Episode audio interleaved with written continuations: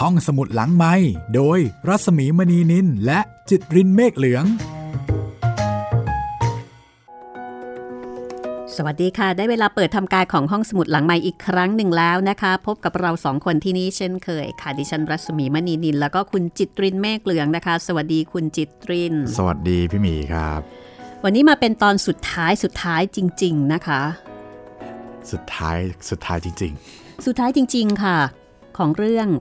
จำปูนๆจำปูน เป็นชื่อหนังสือแล้วก็เป็นชื่อเรื่องสั้นนะคะครับ ชื่อหนังสือว่าจำปูนและรวมเรื่องเอกของเทพมหาปรยะ นักเขียนดีเด่นในรอบร้อยปีเรื่องสั้นไทย จากการจัดพิมพ์ของสำนักพิมพ์บรรณกิจค่ะ ที่เรานำมาเล่าให้คุณได้ฟังนะคะ ทั้งเรื่องจำปูนที่เป็นเรื่องเอก แล้วก็อ่าเป็นเป็นเรื่องเอกแล้วก็เป็นเรื่องสั้นเกียรติยศที่ได้รับเลือกให้เป็นเรื่องสั้นดีเด่น ในวาระ 100 ปีเรื่องสั้นไทย แล้วก็ได้รับการแปลเป็นภาษาต่างประเทศหลายครั้งด้วยนะคะ ซึ่งอันเนี้ยเล่าไปแล้ว คุณผู้ฟังก็สามารถไปตามฟังย้อนหลังได้ แต่วันนี้เป็นตอนสุดท้ายกับเรื่องสุดท้ายที่เป็นเรื่องแปรนะคะ ครับ ค่ะ บาปของพ่อ ซึ่งก็คงจะต้องตามฟังกันต่อ เพราะว่าตอนนี้ยังไม่รู้เลย ว่าพ่อใคร และบาปอะไร เพราะว่าเท่าที่ฟังก็จะมีแต่เรื่องของการขี่ม้าเนาะใช่ครับพี่แล้วก็เรื่องของคนรักที่จำกันได้ ก็จะมีเรื่องของแดนนี่นิดหนึ่งอืมที่บอกว่าเออครอบครัว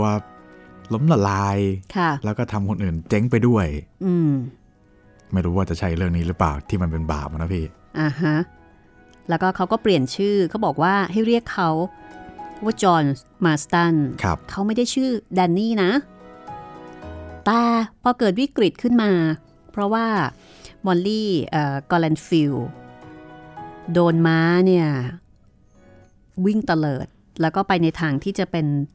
บ่อหินใช่ไหมใช่ เป็นทางอันตราย ถ้าตกลงไปนี่ก็ล้มตายแน่สถานเดียว ใช่ ก็ปรากฏว่าจอห์นมาสตันเนี่ยก็ขี่ม้า คือเขาเป็นคนที่ขี่ม้าเก่งมาก ครับ ก็ขี่ม้าแล้วก็ตามไปช่วย แล้วก็ไปเรียกยอดรักอีกต่างหากโอ้โหอันนี้เป็นสำนวนที่ปัจจุบันนี้ฟังแล้วอาจจะยังงงๆอยู่นะคะเขินว่าเขินเขินๆว่าโอ้โหว้าว เดี๋ยวนี้เขาไม่พูดกันแล้วใช่ไหมๆเออไม่ไม่พูดแล้วครับ ลองพูดบ้างสิคุณจิตรินอาจจะลองพูดกับแฟนดู ยอดรักเลยเหรอครับพี่ยอดรักอะอีกถ้าฝ่ายอาจจะบอกว่าเออเมื่อเช้าเป็นอะไรไปหรือเปล่าถ้าพูดว่าที่รักยังอะยังยังพอจะ ที่รักนี่ยังพอได้ใช่ไหมใช่สำหรับครับยุคนี้ใช่แต่ก็อาจจะยังมีเขินๆเล็กน้อยเหมือนกันนะดูย้อนยุคนิดนึงครับสำหรับที่รักเนี่ยแต่ยอดรักนี่ก็จะย้อนจากที่รักไปอีก อาจจะมีอึ้งอึ้งๆเล็กน้อยครับโอ้ว้าวหมายถึงอะไร แต่ว่าสมัยก่อนนี่คงเป็นคำที่โรแมนติกมากนะคะครับยอดรัก ก็คือทางฝ่ายชายเนี่ยเขาใช้คำนี้ เพราะฉะนั้นก็แสดงว่าเขาต้องรู้จักกัน ใช่ แล้วก็เป็นการเรียกออกมาในยามที่หน้าสิวหน้าขวานอืม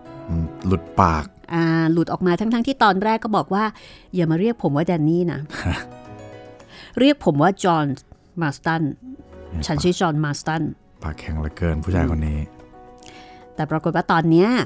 สามารถจะช่วยชีวิตของมิสกอลันฟิลได้แล้วแต่ดูเหมือนว่าจอห์นมาสตันเนี่ย ตกมา ไม่รู้ว่าจะเป็นตายร้ายดียังไง แล้วก็นอนนิ่งเลย ใช่ เรื่องราวจะเป็นอย่างไรต่อไปนะคะ เดี๋ยววันนี้เรามาติดตามกันต่อค่ะ แล้วก็หลังจากจบเรื่องนี้นะคะ ก็จะมีประวัติของเทพมหาปรยะจะมาเล่าให้คุณได้ฟัง อย่างที่ได้ทิ้งประเด็นเอาไว้ว่า เทพมหาปรยะนะคะ เป็นนักเขียนที่มีความเกี่ยวข้องกับคณะราษฎรค่ะ คณะร่างคณะราษฎรหรือว่าคณะราษฎรแล้วแต่ว่าจะเรียกกันเนี่ยนะคะครับ แต่ว่าเป็นคณะราษฎร หรือว่าคณะราษฎรเมื่อปี 2475 นะคะ เอาละถ้าสนใจก็ต้องค่อยๆ ตามฟังไปค่ะ แต่ตอนนี้ไปที่มิสกอลันฟิลนะคะครับแล้วก็แดนนี่ของเธอกันก่อนค่ะ กับเรื่องบาปของพ่อ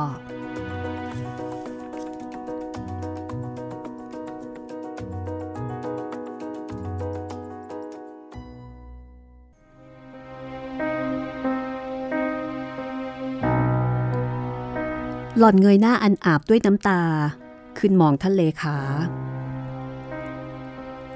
เขาตายเสียแล้ว ลุงเทวิตแดนนี่แดนนี่ของดิฉัน เป็นความผิดของดิฉันคนเดียวแท้ๆ เงียบไม่มีใครพูด หรือว่าเคลื่อนไหวอยู่ครู่ใหญ่ ๆ จนกระทั่งชายคนหนึ่งได้ก้าวออกไปข้างหน้า และกล่าวว่า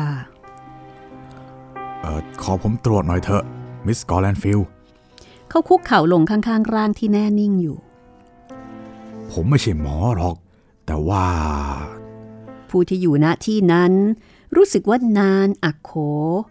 เขาจึงลุกขึ้น แล้วก็กล่าวว่า กระติกบรั่นดี เร็ว ยังมีลมอยู่ เมื่อได้บรรจงวางคนเจ็บ ลงบนเปรหามชั่วคราวแล้ว นายทหารม้าจึงหันไปถามเดวิดดอลลิชแดนนี่เขากล่าวทำท่าตรองแดนนี่เดรตันใช่ไหมครับ เขาละไม่ใช่คนอื่นท่านเลขาตอบ ปลอมชื่อเป็นจอห์นมาสตันนายทหารผิวปากก่อนจะกล่าวว่า ผมเห็นเขาครั้งสุดท้ายที่เอ็นทรี ตั้งแต่ก่อนสงคราม ผมไม่รู้ความจริงของเรื่องนั้นเลย เดวิดดอลลิช ไม่รู้เหรอ ไม่ใช่เรื่องยากเย็นอะไรเลย ก็เรื่องบาปของพ่อที่ลูกจำต้อง เออคุณคงเข้าใจละสิ เขาหายตัวไป และในเวลานี้ ผู้ที่ได้รับความเสียหาย ได้รับเงินกลับคืนแล้วทุกราย นายทหาร ก็ทำไมต้องขี่ไอ้ม้าโกโรโกโสพันนี้เลยนะครับ ดีที่สุดที่กระเป๋าอนุญาตนะสิวัวควายที่บอดดิงตันสมัยนี้ มันยังไงยังไงอยู่เสียแล้ว ดอลลิชชำเลืองดูที่เปรหาม แล้วก็เม้มริมฝีปาก เด็กบ้าเอ้ย เขาอาจจะเลือกม้าในโรงผมมาขี่ได้ทุกตัวถ้าต้องการ เฮ้ย แต่นั่นแหละรักเกียรติยศเป็นที่สุด เจ้าแดนนี่นี่จริงนะ ผมคิดว่า คงไม่มีใครรู้ว่า เขาได้รับความทรมานมาเพียงไร ตั้งแต่ล้มละลาย ขณะนี้ท่านเลขาก็เกิดเป็นหวัดและก็สั่งน้ำมูกเสียยกใหญ่ แดดอับปรีนี่มันทำให้น้ำตาผม ออกเสมอเลย ท่านกล่าวเมื่อหวัดชั่วคราวนั้นสงบลงแล้ว ข้างฝ่ายท่านนายทหารม้าก็บัวพิจารณาก้นบ่อหินเสียจริง ๆ จังจริงครับเมเยอร์ เอ้ยจริงครับๆ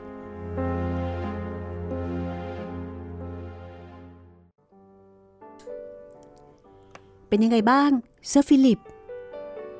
มอลลี่ บิดาของหล่อนแล้วก็เดวิดดอลลิชกำลังคอยฟังอาการอย่างกระสับกระส่ายอยู่ในหอรถพยาบาลได้นำคนเจ็บตรงมายังบ้านท่านนายก และเป็นคราวเคราะห์ดีที่ท่านเซอร์ฟิลิปเวสบูดนายแพทย์ผู้เรืองนาม ก็เผอิญมาพักแรมอยู่บ้านใกล้ ๆ กัน ท่านมองหน้ามอลลี่ แล้วก็ยิ้มตอบอย่างร่าเริง มีหวังทุกอย่าง มิสกอร์แลนฟิล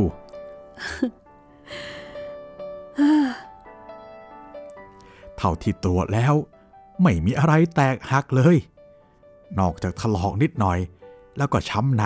เพราะว่าถูกกระแทกแรงๆเท่านั้น อีกสักหนึ่งอาทิตย์ก็คงจะเดินได้แล้ว ขอบคุณพระเจ้ามอลลี่กระซิบเบาๆ ในขณะที่เซอร์ฟิลิปตบหลังหล่อนเป็นเชิงปลอบ น้ำใจเขาเด็ดพอใช้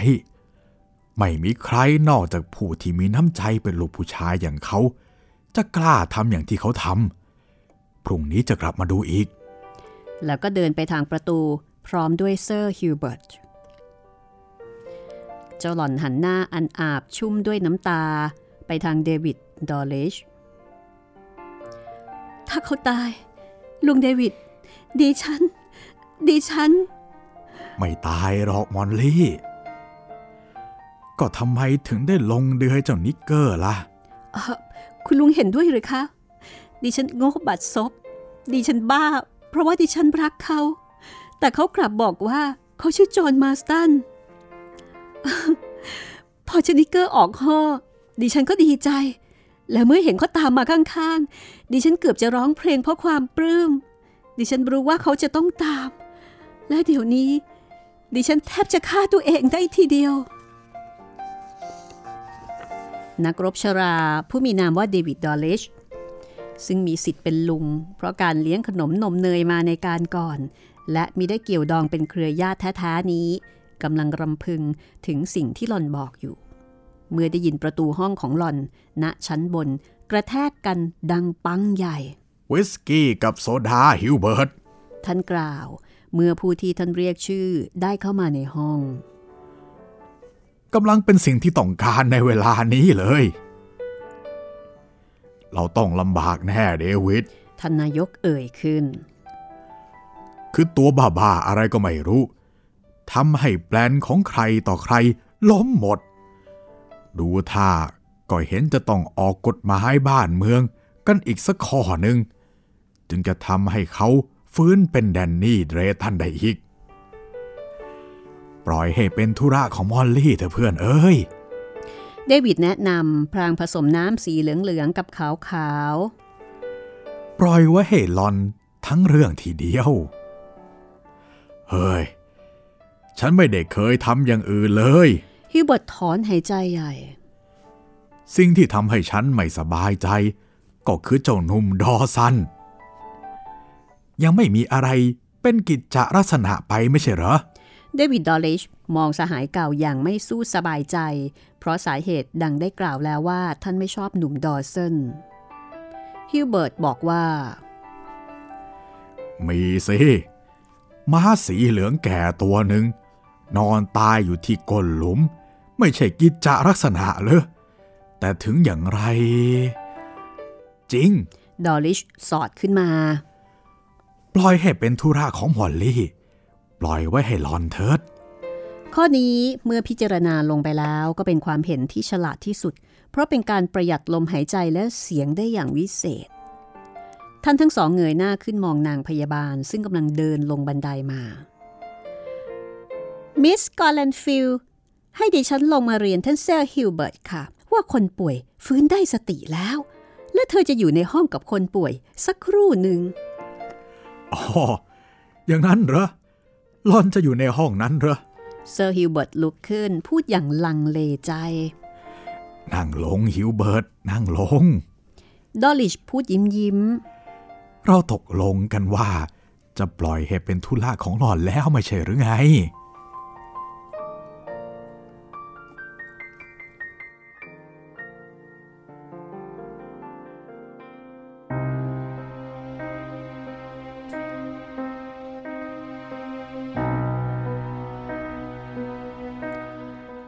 ชั่วขึ้นไหมคะ จอห์นมาสตัน ชายหนุ่มโครงศีรษะอยู่บนหมอนช้าๆ แล้วหันมาดูหน้าหญิงสาว เออนี่พามา เออเออเออมามามาเป็นยังไงบ้างจ๊ะ หญิงสาวจ้องดูหน้าเขา ตาย กระดูกสันหลังหัก เราคิดว่าเธอจะเป็นอย่างนั้นด้วยเสียแล้ว น่าเวทนาจริง มันเป็นม้าฉลาดมาก เขาค่อยๆยกมือขึ้นลูบหน้าผาก ฉันจำต้องแย่งมันมาขี่ เพราะม้าของฉันตามไม่ทัน จะต้องอธิบายให้คู่มันของเธอทราบด้วย คู่อะไรของดิฉันนะเอาก็เธอไม่ได้มั่นกับเขาหรอกเหรอ เขาบอกฉันว่า คำพูดหายเงียบ ไปในลำคอแล้วชายหนุ่มก็หลับตา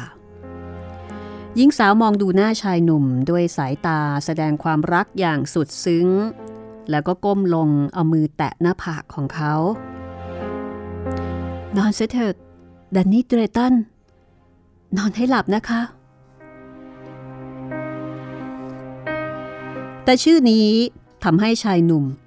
ลืมตาขึ้นอีก ฉันชื่อจอห์นมาสตัน เขาเถียง ถ้าอย่างนั้น ดิฉันต้องการทราบเหตุผลโดยแจ่มแจ้งที่สุด ว่าเหตุไร จึงมาเรียกดิฉันว่ายอดรัก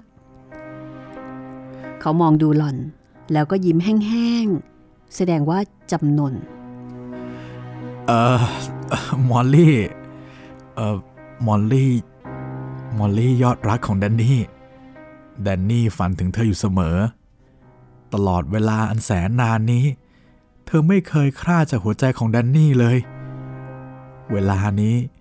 ฉันยอมเป็นแดนนี่ แต่พรุ่งนี้ก็จะต้องกลับเป็นจอห์นมาสตันต่อไปอีก จริงๆหรือคะ ถ้าอย่างนั้นก็คงเกิดเรื่องไม่งามเป็นแน่ เพราะที่ฉันยังแลไม่เห็นเลยว่า จอห์นมาสตันกับมิสซิสแดนนี่เดรตัน จะอยู่ด้วยกันยังไงได้ ยอดรักพ่อยอดหัวใจ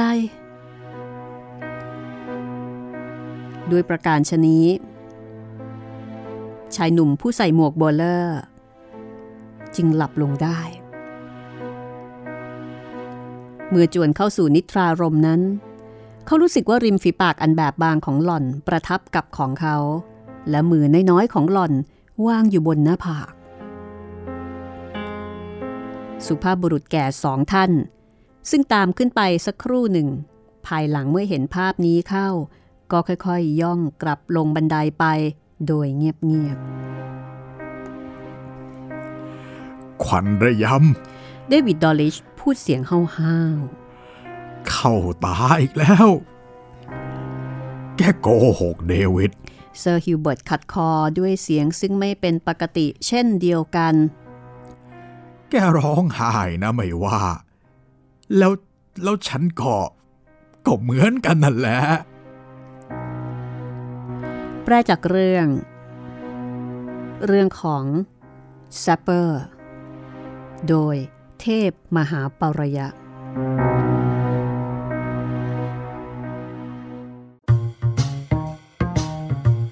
ห้องสมุดหลังไม้โดยรัสมีมณีนินและจิตรินเมฆเหลือง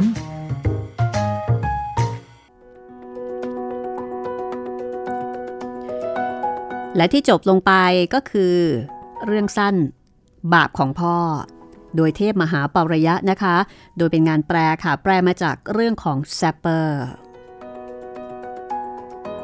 สรุปว่าก็เป็นเช่นนี้นี่เองนะคะครับบาปของพ่อ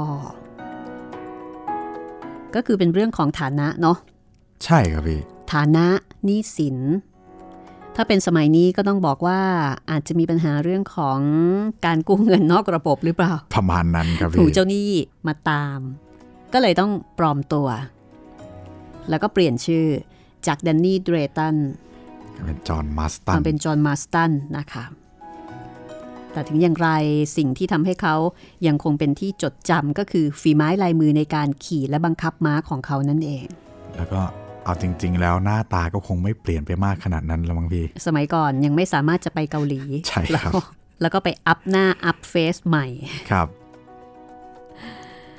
นี่เป็นเรื่องสุดท้ายนะคะ ในหนังสือจำปูนและรวมเรื่องเอกของเทพมหาปรยะนักเขียนดีเด่นในรอบร้อยปีเรื่องสั้นไทยค่ะ คุณผู้ฟังหลายท่านนะคะ อาจจะไม่เคยได้ยินชื่อของเทพมหาปรยะมาก่อนด้วยซ้ำคุณจิตรินเคยได้ยินมาก่อนนะคะ จริงๆผมเป็นหนึ่งในคนที่ไม่เคยได้ยินเลยครับ ออุดากรเคยได้ยินไหมคะอออุดากรเนี่ยเคยได้ยินผ่านๆนะครับพี่แต่เทพนี่ไม่เคยได้ยินเลยใช่ใช่ไหมครับ ผมนึกว่าคนอินเดียตอนแรกอืมอาจจะเป็นเพราะนามสกุล ใช่ครับมหาปรยะดูเป็นคำแบบขลังๆนะคะครับ เทพมหาปรยะกับออบอุดากรที่เหมือนกันอย่างหนึ่งก็คือว่าทั้งสองท่านนี้ได้รับการประกาศเกียรติคุณให้เป็นหนึ่งใน 15 นักเขียนดีเด่น ในรอบร้อยปีเรื่องสั้นไทยเหมือนกันนะคะ อืม แต่ว่าเทพมหาปรยะเกิดก่อนค่ะ แล้วก็ต้องถือว่าท่านก็ส่งอิทธิพลมาถึงนักเขียนรุ่นหลังๆ ซึ่งออุดากรก็เป็นหนึ่งในนั้น แสดงว่าอาวุโสกว่า อาวุโสกว่าค่ะอืมเพราะว่าจำได้ไหมว่าออุดากรเนี่ยเสียชีวิตเมื่อปี 2494 ครับ ก็คือประมาณรุ่นพ่อของเรานะครับ แต่ว่าเทพมหาปรยะเนี่ยเกี่ยวข้องกับ เอ่อเหตุการณ์ในช่วงปี 2475 ค่ะอืมเพราะฉะนั้นก็คือเทพมหาปรยะเนี่ยอยู่ในยุคก่อนหน้าออุดากรครับ เดี๋ยวลองมาฟังประวัตินะคะ แล้วก็ความเป็นมาของเทพมหาปรยะ แล้วก็อาจจะทำให้เราได้เห็นแล้วก็ได้เข้าใจอะไรมากขึ้น อย่างหนึ่งที่น่าสนใจก็คือว่า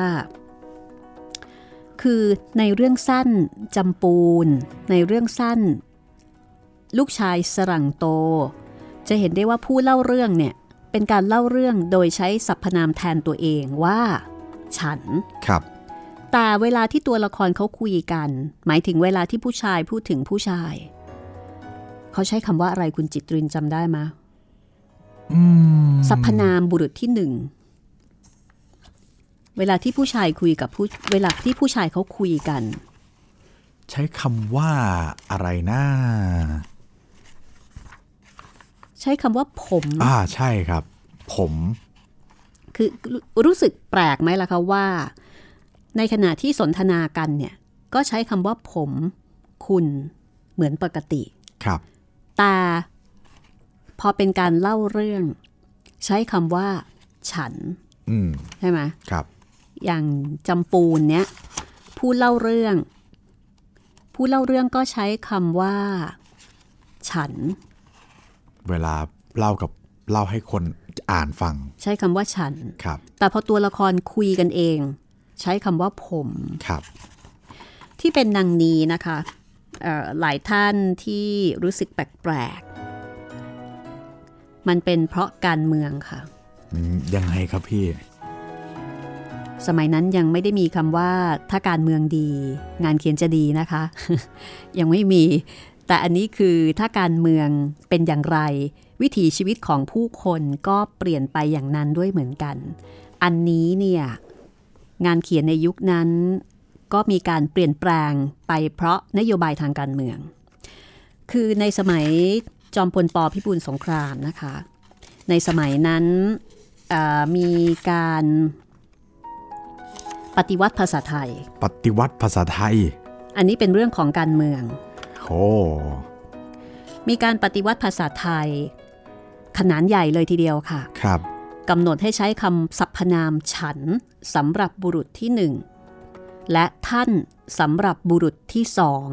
เพียงสองคำเท่านั้นนะคะ โอ้โห ห้ามใช้คำอื่น เพราะแสดงถึงความต่ำต้อยทางวัฒนธรรม ขนาดนั้นเลยทีเดียว ใช่ค่ะ แล้วก็ในสมัยนั้นเอ่อ ก็จะมีการเปลี่ยนชื่อ ใครที่ชื่อบอกความเป็นผู้หญิงผู้ชายไม่ชัดเจน ก็จะต้องเปลี่ยน โอ้โห ให้เป็นผู้หญิง ให้เป็นผู้ชาย จะมาชื่อกลางๆ ดูไม่หญิงไม่ชายเนี่ยไม่ได้ ดังนั้นก็มีการเปลี่ยนชื่อกันขนาดใหญ่ แล้วก็การพูดคุยกัน ก็มีการเปลี่ยนเหมือนกับเอ่อเป็นการ เรียนแบบภาษาอังกฤษนะคะ ภาษาอังกฤษจะมีสรรพนามมีแค่ I แล้วก็ you ใช่ไหมในขณะที่ภาษาไทยเนี่ยมันจะมีสรรพนาม ทั้งบุรุษที่ 1 บุรุษที่ 2 บุรุษที่ 3 เยอะแยะมากมาย ซึ่งมันก็เป็นภาษาที่ใช้เเปลี่ยนไป ตาม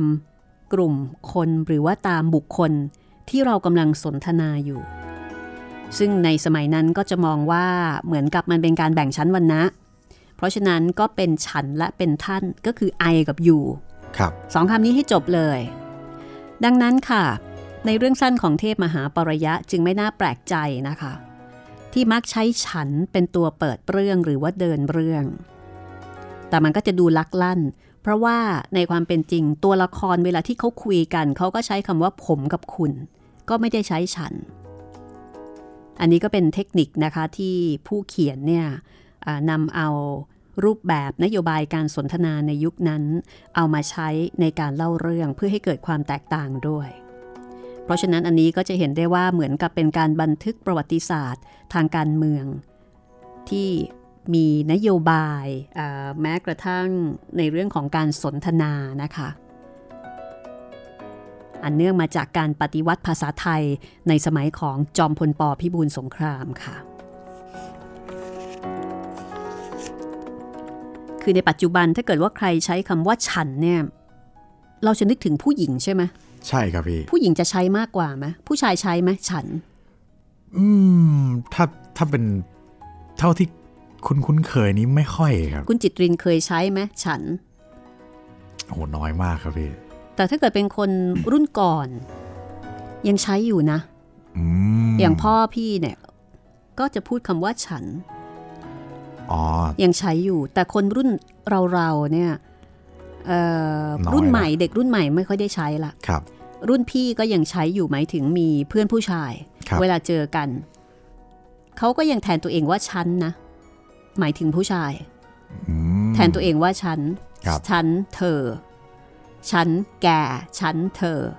หรือถ้าเกิดว่าอยู่ในอารมณ์ที่สนุกสนาน หรือว่าต้องการแสดงอารมณ์สนิทสนมเป็นพิเศษก็อาจจะมีกูมึง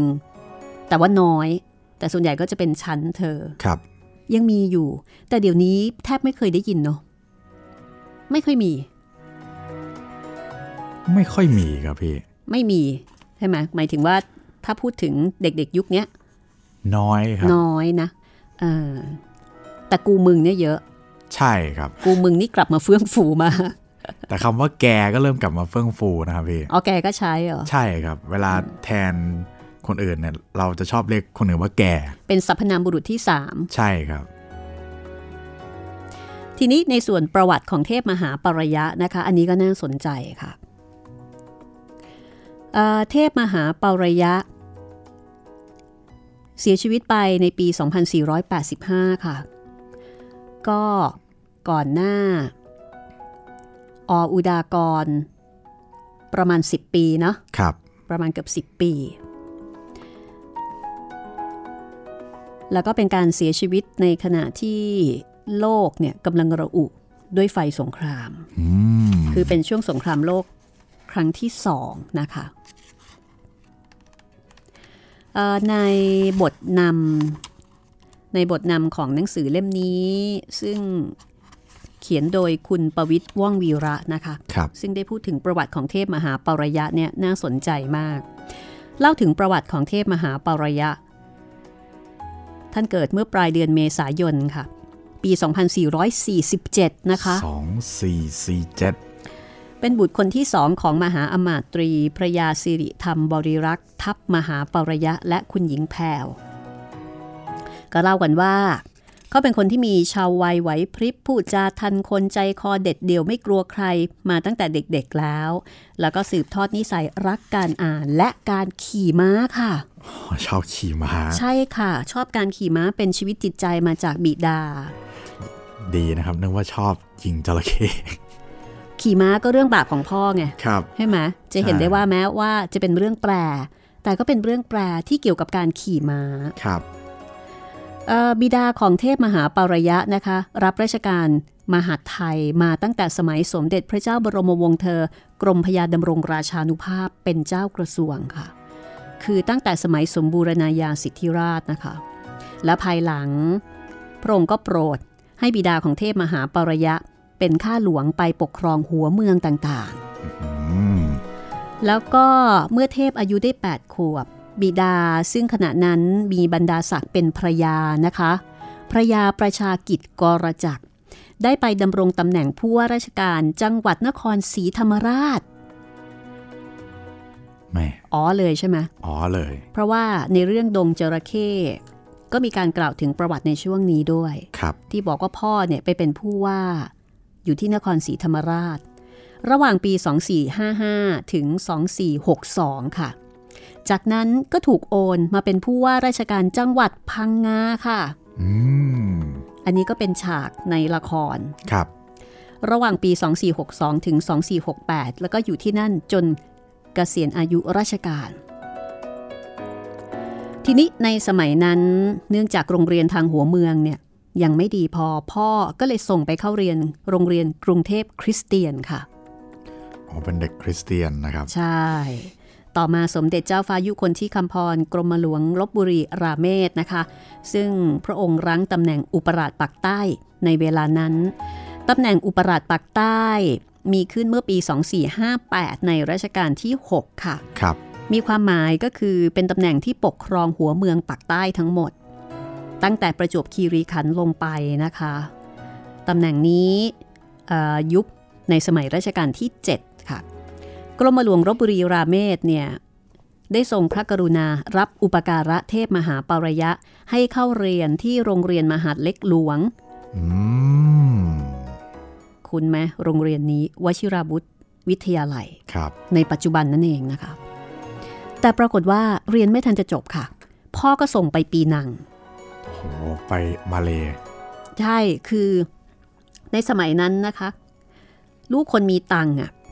ถ้าจะส่งไปเรียนเมืองนอก เขามักจะส่งไปเรียนปีนัง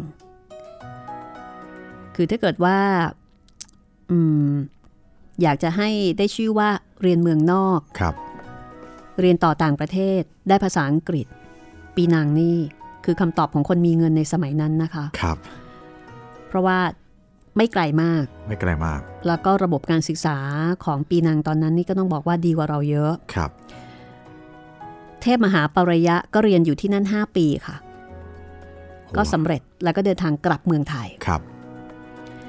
ด้วยความที่เป็นคนรักอิสระชอบแสวงหาประสบการณ์ ก็ทำงานหลายแห่งหลายแขนงด้วยนะคะทำงานหลายแบบ หลายสาขา แต่ละแห่งทำได้ไม่นานเอ่อเคยทำงานที่ห้างของมิสลุยส์บริษัทลุยส์ทีเลโนเวนส์นะคะลุยส์ทีเลโนเวนส์ ก็คือลูกชายของแหม่มแอนนาเลโนเวนส์คุณคุณใช่ไหมคะแหม่มแอนนาเลโนเวนส์ Anna and the Kingอืมว่าแล้ว และหลังจากนั้นนะคะเขาก็ผันตัวเองไปเป็นข้าราชการค่ะ อยู่กรมตรวจคนเข้าเมือง แล้วก็ลาออกมาทำหนังสือพิมพ์ บางกอกเดลิเมล์โอ้โหชีวิต จากข้าราชการมาทำหนังสือพิมพ์นะคะ ครับ แล้วก็เข้าสู่วงการภาพยนตร์ เป็นผู้จัดการโรงหนังพัฒนากรค่ะ โอ้โหอ่า เราอาจจะไม่คุ้นนะ เอ๊ะ โรงหนังพัฒนากร ไม่คุ้น สมัยนั้นถือเป็นโรงหนังที่ทันสมัยที่สุดค่ะ ครับ และที่นี่นะคะ เขาก็ได้ริเริ่มสิ่งใหม่ ๆ เช่น จัดประกวดเทพีแม่ค้าอ้อยค่ะ เทพีแม่ค้าอ้อย โอ้โห เหมือนสมัยนี้อาจจะเป็นเอ่ออะอะไรไรสักอะ เทพี Miss Popcorn อะไรอย่างงี้ได้ไหมป๊อปคอร์นเป็นไปได้ครับเพราะสมัยก่อนกินอ้อยควันเวลาดูหนังใช่ป่ะอ๋อใช่ครับถ้าสมัยนี้ก็น่าจะประมาณ Miss Popcorn อะแค่เอาไปแค่กินเวลาดูหนังอะไรเงี้ยแค่อ้อยควันนี่ก็ยากแล้วครับ สมัยนี้ ก็ถือว่าเป็นกิจกรรมที่ฮือฮากันมากในยุคนั้นนะคะครับแล้วก็มีการเชิญทิศเขียวสินสีบุญเรือง บรมครูแห่งการภาคหนังของไทยเนี่ยมาร่วมงานด้วยอืม ระหว่างนี้เองค่ะ เขาก็พบรักนะคะ กับถนอมอรชุนกาบ ซึ่งก็ได้พัฒนาเป็นความรักแล้วก็แต่งงานกัน ภรรยาของเทพมหาปรายะนี่มีส่วนในการเขียนด้วยนะคะ เพราะว่าเรื่องลูกชายสลังโตเนี่ยครับจบเพราะภรรยามาช่วยเขียนค่ะจบเพราะว่าเขาเสียชีวิตไปก่อนอ๋อเป็นเรื่องสั้นที่เขียนไม่จบนะคะครับและภรรยาเนี่ยมาเขียนต่อให้ตามเจตนารมณ์ของเขาอืม ในเรื่องความรักของเทพมหาปารยะก็เล่ากันว่า นอกจากเป็นเรื่องบุพเพสันนิวาสคือนึกชอบในใจ ตั้งแต่แรกเห็นในภาพถ่ายแล้ว ฝ่ายหญิงรักฝ่ายชาย เพราะเห็นว่าเป็นคนมีความรู้ ส่วนเขาก็รักเธอแล้วก็เลือกเธอด้วยเหตุผลเดียวกัน ประการสำคัญคือทั้งคู่เนี่ยเป็นคนคือเป็นคนที่เป็นนักอ่านเหมือนกันนะคะ เป็นนักอ่านแล้วก็คือประทับใจที่อีกฝ่ายเนี่ย เป็นนักอ่านเหมือนกัน แล้วก็คงจะคุยกันรู้เรื่องในเรื่องของหนังสือเอ่อเทพมหาปารยะก็มักจะส่งหนังสือภาษาอังกฤษต่างๆ มาให้คุณถนอมอรชุนกะอ่าน โดยเฉพาะนวนิยาย แล้วก็หาโอกาสชวนคุยเพื่อทดสอบว่า เธออ่านเรื่องนั้นๆ หรือเปล่า และอ่านแล้วรู้เรื่องมากน้อยเพียงใดนะคะอืมหลอก ไม่ใช่หลอกสิเรียกว่า หาประเด็นมาชวนคุยมาครับใช่ไหมก็มีเรื่องคุยกันได้เยอะล่ะ คุยกันเรื่องของหนังสือ จากนั้นเขาก็เปลี่ยนงานอีกครั้ง เปลี่ยนง่ายอีกแล้วค่ะจากทำงานโรงหนังนะครับเอ่อไปกินตำแหน่งผู้จัดการบริษัทป่าไม้สีมหาราชาค่ะโอ้โหคือเปลี่ยนเปลี่ยนฟิลเลยอะใช่ไปเป็นครับอีกพี่แนวหนึ่งเลย มีความหลากหลายในการทำงานมากนะคะครับแล้วก็ใช้ชีวิตครอบครัวอย่างที่อย่างสงบสุขที่นั่น อ่าอันนี้เป็นชีวิตในช่วงก่อนเปลี่ยนแปลงการปกครอง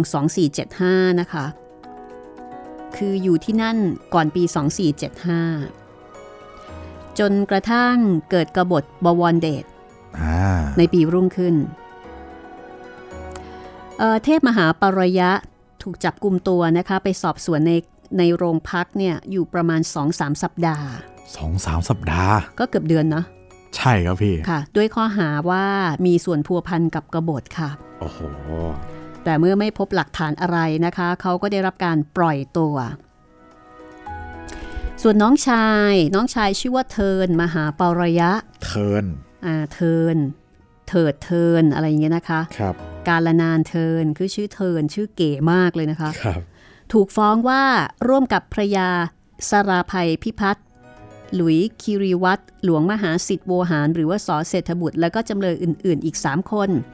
ทำการปลุกระดมทหารและพลเรือนให้ล้มล้างรัฐบาลนั้น คือพูดง่าย ๆ น้องชายก็โดนคดีเหมือนกันศาลพิเศษก็พิพากษาให้ปล่อยตัวไปเช่นกัน โดนคดีทั้งพี่ทั้งน้อง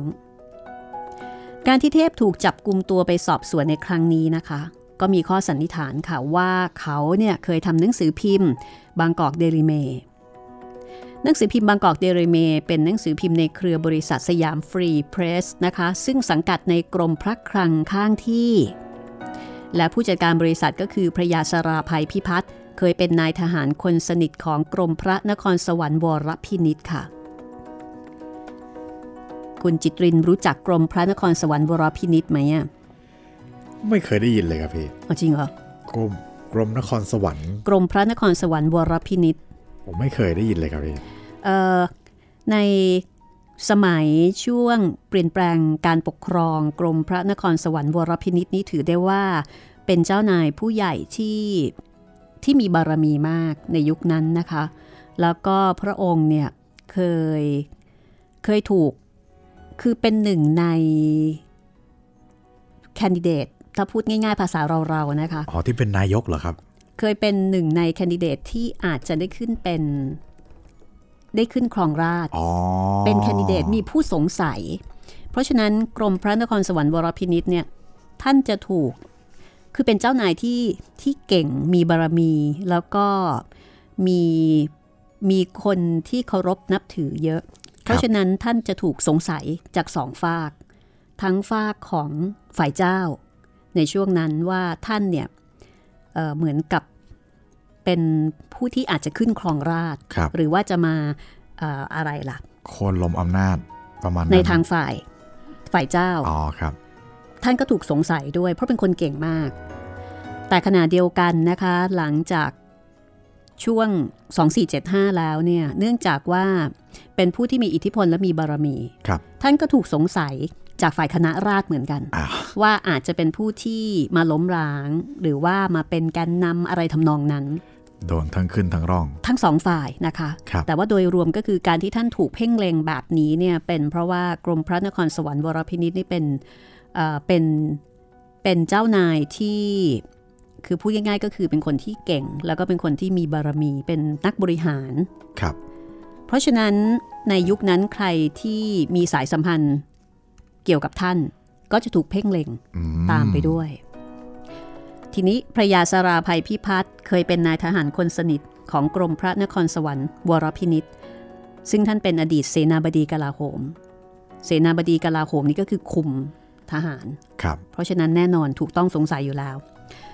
อ่าดังนั้นเทพมหาปารยะเนี่ยในฐานะที่เคยทำบางกอกเดลิเมดใช่ไหมคะ ครับ ก็ถูก สงสัยว่าอาจจะเป็นปากเสียงให้กับระบอบกษัตริย์นิยม อันนี้คือคำในยุคนั้นนะคะครับคำในยุค 2475 ซึ่งฝั่งที่เป็นรัฐบาล ก็คือฝั่งของคณะราษฎรทางคณะราษฎรก็จะมีความมีความหวาดระแวงนะคะ สื่อของอีกฝั่งหนึ่ง หรือว่าสื่อที่มีความเกี่ยวพันกับอ่าฝ่ายฝ่ายเชื้อสายของ สถาบันหรือว่าฝ่ายกษัตริย์หรือฝ่ายเจ้านั่นเอง ดังนั้นก็เลยมีการปิดบางกอกเดริเม แล้วก็เมื่อเกิดกบฏบวรเดชขึ้น ทางรัฐบาลซึ่งเป็นรัฐบาลของคณะราษฎรในตอนนั้น ก็อ้างความจำเป็นของสถานการณ์ แล้วก็มีการประกาศใช้กฎอายการศึก เพื่อควบคุมหนังสือพิมพ์อย่างเข้มงวด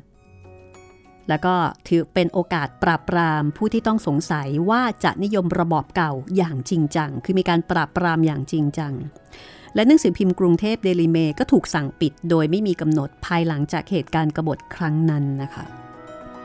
ฟังแล้วคุณคุณไหมคุ้นคุ้นๆครับพี่ มันวนๆไหมเหมือนเอ่อเร็วๆนี้ วนๆใช่ไหมครับ ก็คือแล้วแต่ว่าใครอยู่ฝั่งไหน ใครมีอำนาจ อันเนี้ยเป็นของฝั่งคณะรัษฎรครับเป็นรัฐบาล แล้วก็สงสัยอีกฝั่งหนึ่ง ก็ประกาศใช้กฎอายการศึก แล้วก็สั่งปิดสื่อเหมือนกันคุมสื่อเหมือนกัน สื่อสมัยก่อน สื่อที่สำคัญและมีอิทธิพลก็คือสื่อหนังสือพิมพ์ เรียบร้อยค่ะ บางกอกเดลิเมรวมไปถึงคนที่เกี่ยวข้องกับบางกอกเดลิเมก็โดนโดนด้วยเหมือนกัน แต่เทพมหาปรยะ ได้รับการปล่อยตัวนะคะ แต่มรสุมทางการเมืองก็ยังคงเล่นงานเขาจนกระทั่งต้องสูญเสียตำแหน่งผู้จัดการบริษัทป่าไม้ ก็คือถูกมรสุมการเมืองเล่นงานนั่นเอง หลังจากนั้นก็ได้รับข้อเสนอจากผู้ก่อการคนสำคัญอีกคนหนึ่งในคณะรัษฎร ซึ่งเป็นมิตรสนิทของพลตรีหลวงพิบูลสงคราม รัฐมนตรีกลาโหมหลวงพิบูลสงครามก็คือจอมพลปพิบูลสงคราม ทำให้เขาได้งานในแผนกโฆษณาประชาสัมพันธ์การท่องเที่ยว ซึ่งสมัยนั้นนะคะ สังกัดกรมรถไฟค่ะ กรมรถไฟ ใช่ค่ะอ่างานอาจจะฟังดูแปลกๆนะครับแผนกโฆษณาประชาสัมพันธ์การท่องเที่ยว แต่ว่าสังกัดกรมรถไฟ เขาก็เข้าทำงานที่นั่นจนกระทั่งปี 2476 จนกระทั่งสุขภาพสุดโทรมด้วยวัณโรค คุณคุณอีกไหมวัณโรค นั่นสิพี่ เหมือนออุดากรเลย ใช่ ก็ได้ลาออกจากงานในปี 2484 นะคะ เพื่อที่จะมาพักรักษาตัวอยู่ที่บ้านที่ถนนศรีอยุธยา เพราะฉะนั้นเทพมหาปารยะเนี่ยก็จัดได้ว่าเป็นนักเขียนที่มีประสบการณ์ชีวิต แล้วก็มีการทำงานที่หลากหลายมากนะคะ มีโอกาสพบปะสมาคมกับผู้คนจำนวนมาก แล้วก็เป็นนักอ่าน เป็นนักเขียน มีภูมิรู้ที่กว้างขวาง อันนี้ก็เป็นจุดเด่นของเทพมหาเปาระยะจริง ๆ และในระหว่างที่พักฟื้นรักษาตัวนะคะ บ้านของเขาเนี่ยกลายเป็นจุดนัดพบสนทนาของเพื่อนจากวงการต่างๆค่ะอ๋อเหมือนกับเป็นพื้นที่ที่เอ่อมาเจอกันแล้วก็มาคุยกัน แล้วก็มาถกกันเกี่ยวกับเรื่องของสถานการณ์บ้านเมืองด้วยนะคะครับ มีเรื่องเล่าที่เป็นตำนานนะคะ ถึงความทรนงและความมั่นคง ในตัวเขาก็คือสมัยที่ญี่ปุ่นเนี่ยขอเดินทางผ่านทัพผ่านประเทศไทย รัฐบาลของจอมพลปพิบูลสงคราม ตอนนั้นเราต้องยอมใช่ไหมใช่ครับพี่เออก็ก็ยอมให้ญี่ปุ่นเนี่ยเดินทัพผ่าน รัฐบาลไทยก็สั่งให้ทุกบ้านเนี่ยติดธงญี่ปุ่นต้อนรับโอ้โห แต่เทพมหาปรยะยืนกรานค่ะ ไม่ยอมติดโอ้โหไม่ยอมปฏิบัติตาม แม้จะมีตำรวจคอยสังเกตการณ์แล้วก็มีบ้านทูตทหารญี่ปุ่น อยู่ฝั่งตรงข้ามนะคะครับอยู่เยื้องกันเป็นนิดหนึ่ง แต่เขาก็ไม่ยอม แล้วก็เข้าใจว่าเอ่อคงมีความขัดแย้งกับกับภรรยานะคะ ก็คือภรรยาเนี่ย ก็อาจจะมีการคุยกันว่าแหมมันก็ค่อนข้างจะน่ากลัวใช่ไหมใช่ครับพี่เป็นสถานการณ์ที่สุ่มเสี่ยงสุ่มเสี่ยงมากและเขาก็มีอำนาจและเขาก็มีปืน แต่เทพมหาปารยาก็บอกว่า แม้แต่พ่อของฉันยังว่าฉันไม่ได้เลย โอ้โห ฉันยอมถูกจับ ฉันไม่ยอมชักธงญี่ปุ่น ขนาดนั้นโอ้โหแบบเด็ดเดี่ยวมาก พฤติกรรมเช่นนี้ปรากฏว่าแทนที่ทหารญี่ปุ่นจะโกรธนะคะ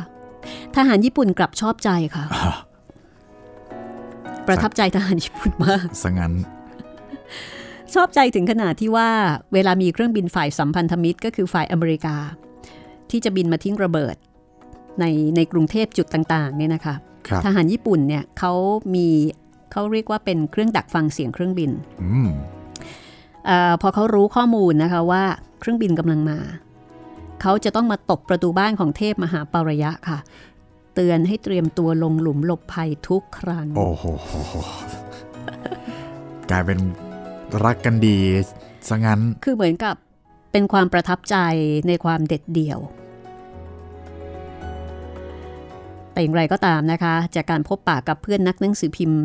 ซึ่งโดยมากเป็นนักประพันธ์ควบคู่กันไป และจากการสนับสนุนให้กำลังใจของภรรยา คือถนอมมหาปารยะ ซึ่งก็เป็นนักประพันธ์เช่นกัน ในช่วงที่มีเวลาว่างมากพอนี่เองค่ะ ก็เลยทำให้เทพมหาปารยะเนี่ยกลับมาเขียนหนังสืออีกครั้งหนึ่งค่ะ ในช่วงที่เขามีเวลา พักฟื้นสุขภาพ แล้วก็ต้องบอกว่างานเขียนของเทพมหาปรยะก็เป็นงานเขียนที่ นำเอาความรู้แล้วก็ประสบการณ์ทั้งหลายที่เขามีอยู่เนี่ยเอามาใช้ ในส่วนของเรื่องจำปูนนะคะครับเรื่องจำปูนนี่เคยถูกฟ้องด้วยนะ เคยถูกฟ้อง ใช่ค่ะจำปูนที่ถึงได้ว่าเอ่อเป็นเรื่องสั้นที่สร้างความเกลียวกราวนะคะจำปูนลงตีพิมพ์ครั้งแรกนะคะ ใน วารสารชื่อว่าศิลปิน รายเดือน 2485 พอลงปุ๊บเนี่ยโอ้โหฮือฮามากเอ่อมาลายชูพินิษซึ่งเป็นนักเขียนชื่อดังในยุคนั้นประกาศเลยนะคะว่าครับบัดนี้ไทยเรามีเรื่องสั้นที่ได้มาตรฐานสูง สามารถอวดชาวโลกได้แล้วโอ้โหก็คือเรื่องจำปูน เรื่องจำปูนดังมากค่ะ กิตติศัพท์ของจำปูนแพร่ไปถึงพังงา ซึ่งเป็นแดนเกิดของเรื่องครับ ปรากฏว่า ถูกฟ้องอ้าวมีผู้ฟ้องร้องมาจากอำเภอท้ายเมือง บอกว่าชื่อของตัวละครชื่อหนึ่งเนี่ยไปคล้ายกับนามเดิมของสุภาพชนคนหนึ่ง โอ้โห เทพก็ได้บอกผ่านภรรยามายังบรรณาธิการนะคะ คือคุณนงเยาวประภาสถิตบอกว่า อย่ายอมขอโทษ สู้โอ้โหผมเป็นคนที่ สมแล้วที่แม้แต่ญี่ปุ่นยังไม่ยอม ใช่ คือเป็นคนที่ยอมหักไม่ยอมงอนะครับคือถ้าเขาเห็นว่าอะไรถูกต้องและถ้าเขาเห็นว่าเขาไม่ผิดเนี่ยเขาสู้ยิบตาเลย ใช่ แต่เนื่องจากเวลานั้นนะคะ ไทยเนี่ยอยู่ในภาวะสงคราม การคมนาคมการเดินทางไปมาหาสู่กันเนี่ยค่อนข้างลำบาก แล้วก็เกิดน้ำท่วมกรุงเทพด้วย เกิดน้ำท่วมใหญ่เอ่อผู้แทนเจ้าของคือสดกูมกูรมะโรหิตนะคะครับก็บอกให้บรรณาธิการเนี่ยเขียนขอโทษไปซะเพื่อตัดความยุ่งยากในการสู้คดีที่เมืองไกลบรรณาธิการก็เลยต้องถแถลงออกตัวในอีกสองฉบับต่อมา คืออันนี้บรรณาธิการถแถลงเอง โดยที่ไม่ได้รับความร่วมมือหรือว่าความเห็นด้วยจากนักเขียนนะคะ คือนักเขียนบอกว่าไม่ยอมสู้ครับบรรณาธิการคงประมาณว่า เออยอมยอมๆไปเถอะยอมยอมไปเถอะ เพราะว่ามันลำบากมากช่วงนั้น บรรณาธิการถแถลงออกอย่างนี้นะคะว่า เรื่องนี้ผู้ประพันธ์ขอให้เราช่วยชี้แจงว่า เรื่องจำปูนเป็นเรื่องที่ประพันธ์จากความนึกคิดโดยตลอด มิได้มีเขาเรื่องของชีวิตบุคคลจริง ๆ หรือบุคลิกลักษณะของเอกชนคนใดโดยเฉพาะแทรกแซงอยู่ด้วยแม้แต่น้อย ในการที่นามในเรื่องเผอิญคล้ายกับนามบุคคลจริงนี้ เป็นเหตุสุดวิสัยที่ผู้ประพันธ์มีความเสียใจอย่างลึกซึ้ง และขอถือโอกาสนี้ขออภัยท่านเจ้าของนามด้วย โอ้โห จากนั้นบรรณาธิการก็ขอลาออกจากตำแหน่งค่ะ บรรณาธิการออกค่ะ นักเขียนไม่ออก นักเขียนก็อยู่อยู่ออกอยู่แล้วอ๋อครับ ต่อจากเรื่องนี้นะคะ ซึ่งเป็นเรื่องที่อื้อฉาวเกลียวกราวมาก เทพมหาปารยะได้เขียนค่าไถ่ชีวิตอ่าเรื่องนี้อ่า แล้วก็เขียนดงจระเข้ครับนะคะดงจระเข้นี่ก็คือเหมือนกับเป็นสารคดีอะนะใช่ว่าด้วยจระเข้ชื่อดังแห่งย่านน้ำปากพนัง จังหวัดนครศรีธรรมราช แล้วก็เขียนลูกชายสรังโตสามเรื่องเนี้ยเขียนออกมาในระยะเวลาที่ไล่เลี่ยกัน ไล่เลี่ยกัน ส่วนเรื่องลูกชายสรังโตนะคะ ก็อย่างที่เล่าให้ฟังไปว่าเขียนยังไม่ทันจะจบค่ะ เทพมหาปารยะก็เสียชีวิตจากไปซะก่อน ภรรยาได้แต่งเรื่องต่อจนจบบริบูรณ์นะคะ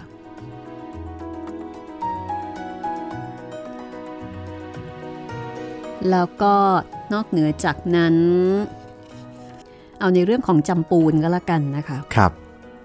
คือในเรื่องของจำปูนเนี่ยนอกเหนือจากเรื่องสั้นที่สะท้อนความรักความเด็ดเดี่ยวของจำปูน แล้วก็ความสะเทือนใจของเรื่องราวแล้วนะคะ เรื่องนี้ยังทำให้เราได้เห็นชีวิตของผู้มีอันจะกินในยุคนั้นนะยังไงครับพี่ก็ในยุคนั้นอย่างที่บอกว่าคนที่มีฐานะดีนิยมส่งบุตรหลานไปเรียนปีหนัง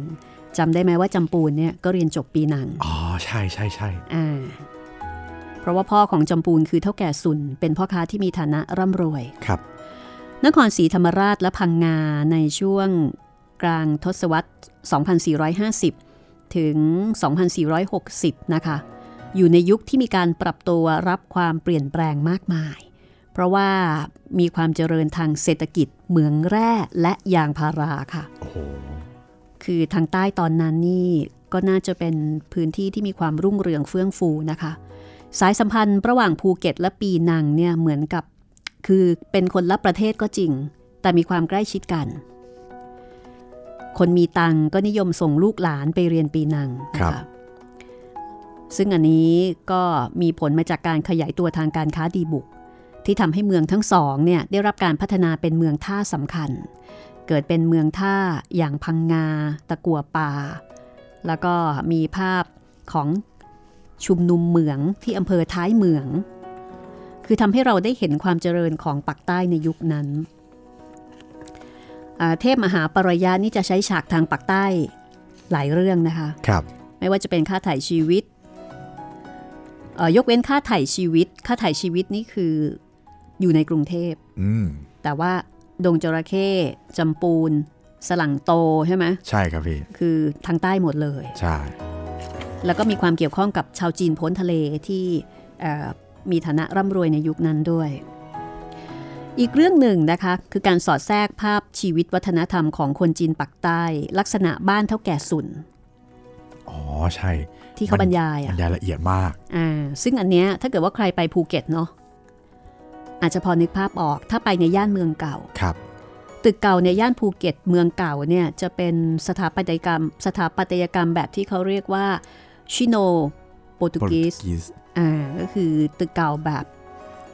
ผสมกันระหว่าง ระหว่างจีนกับกับโปรตุเกสซึ่งสถาปัตยกรรมแบบนี้ก็มีที่มาจากการที่โปรตุเกสเนี่ยเข้าไปยึดครองมาเก๊าของจีน แล้วก็มาละกาในมาลายู แล้วมันเกิดการผสมผสานทางวัฒนธรรม จีนกับฝรั่งนะคะ และเกิดเป็นวัฒนธรรมเฉพาะ ซึ่งก็มีความเก๋ไก๋มากนะคะ สวยมาก แล้วก็วัฒนธรรมแบบนี้เนี่ยก็ส่งอิทธิพลมาถึงเรื่องของสถาปัตยกรรมด้วย แล้วก็แพร่มาถึงหัวเมืองปักใต้ของไทยอีกต่อหนึ่งครับ ซึ่งปัจจุบันนี้นะคะ ตึกแบบเนี้ยคาชิโนโปรตุกีสเนี่ยก็หาดูได้แถวภูเก็ต กลายเป็นแหล่งท่องเที่ยวที่สำคัญไปเลยเป็นเสน่ห์ของเมือง พังงา สงขลานะคะ อันนี้หาดูได้แล้วก็มีการอนุรักษ์เอาไว้นี่แหละค่ะ ก็ ในเรื่องสั้นของเทพมหาปารยะก็จะมีเกร็ด ความรู้มีกลิ่นอายของยุคสมัยที่บันทึกเอาไว้นะคะครับ ในรูปแบบของเรื่องสั้น ขอบคุณคุณประวิทย์ว่องวีระนะคะ ซึ่งได้เขียนบทนำที่ทำให้เราได้รู้จักกับผู้เขียนคือเทพมหาปรยะ แล้วก็เอ่อได้เห็นประเด็นต่างๆ ที่สอดแทรกเอาไว้ในเรื่องสั้นแต่ละเรื่องด้วย ก็น่าเสียดายนะคะเทพมหาปรยะก็อายุไม่ยืนนะ38 ปี อายุสั้นอีกแล้ว คนเก่ง ก็เอ่ออายุยืนกว่าออกอุดากร เล็กน้อย ประมาณ 10 ปีเนาะครับออกอุดากร 26 ใช่ อันเนี้ยรอบหนึ่ง38ค่ะ แต่ก็ถือว่าน่าเสียดาย ถ้าอยู่ก็คงจะเขียนงานดีๆ อะไรออกมาอีกเยอะเลยนะคะครับ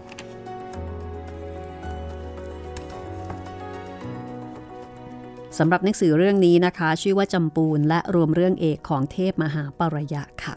ก็เป็นนักเขียนดีเด่นในรอบร้อยปีเรื่องสั้นไทยนะคะเอาละวันนี้ห้องสมุดหลังใหม่ก็คงจะต้องลาคุณผู้ฟังไปก่อนนะคะ คุณจิตรินมีอะไรอยากจะทิ้งท้ายไหมคะ ก็อย่าลืมติดตามพวกเราให้ครบทุกช่องทางนะครับ ไม่ว่าจะเป็นทางเว็บไซต์ ทางแอปพลิเคชัน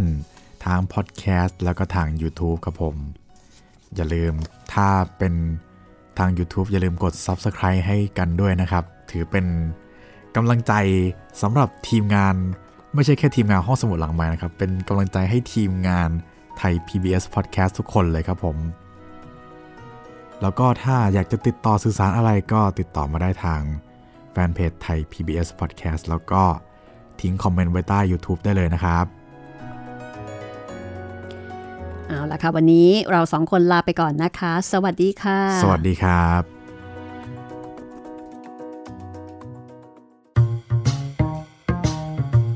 ห้องสมุดหลังไม้โดยรัศมีมณีนินและจิตรินเมฆเหลือง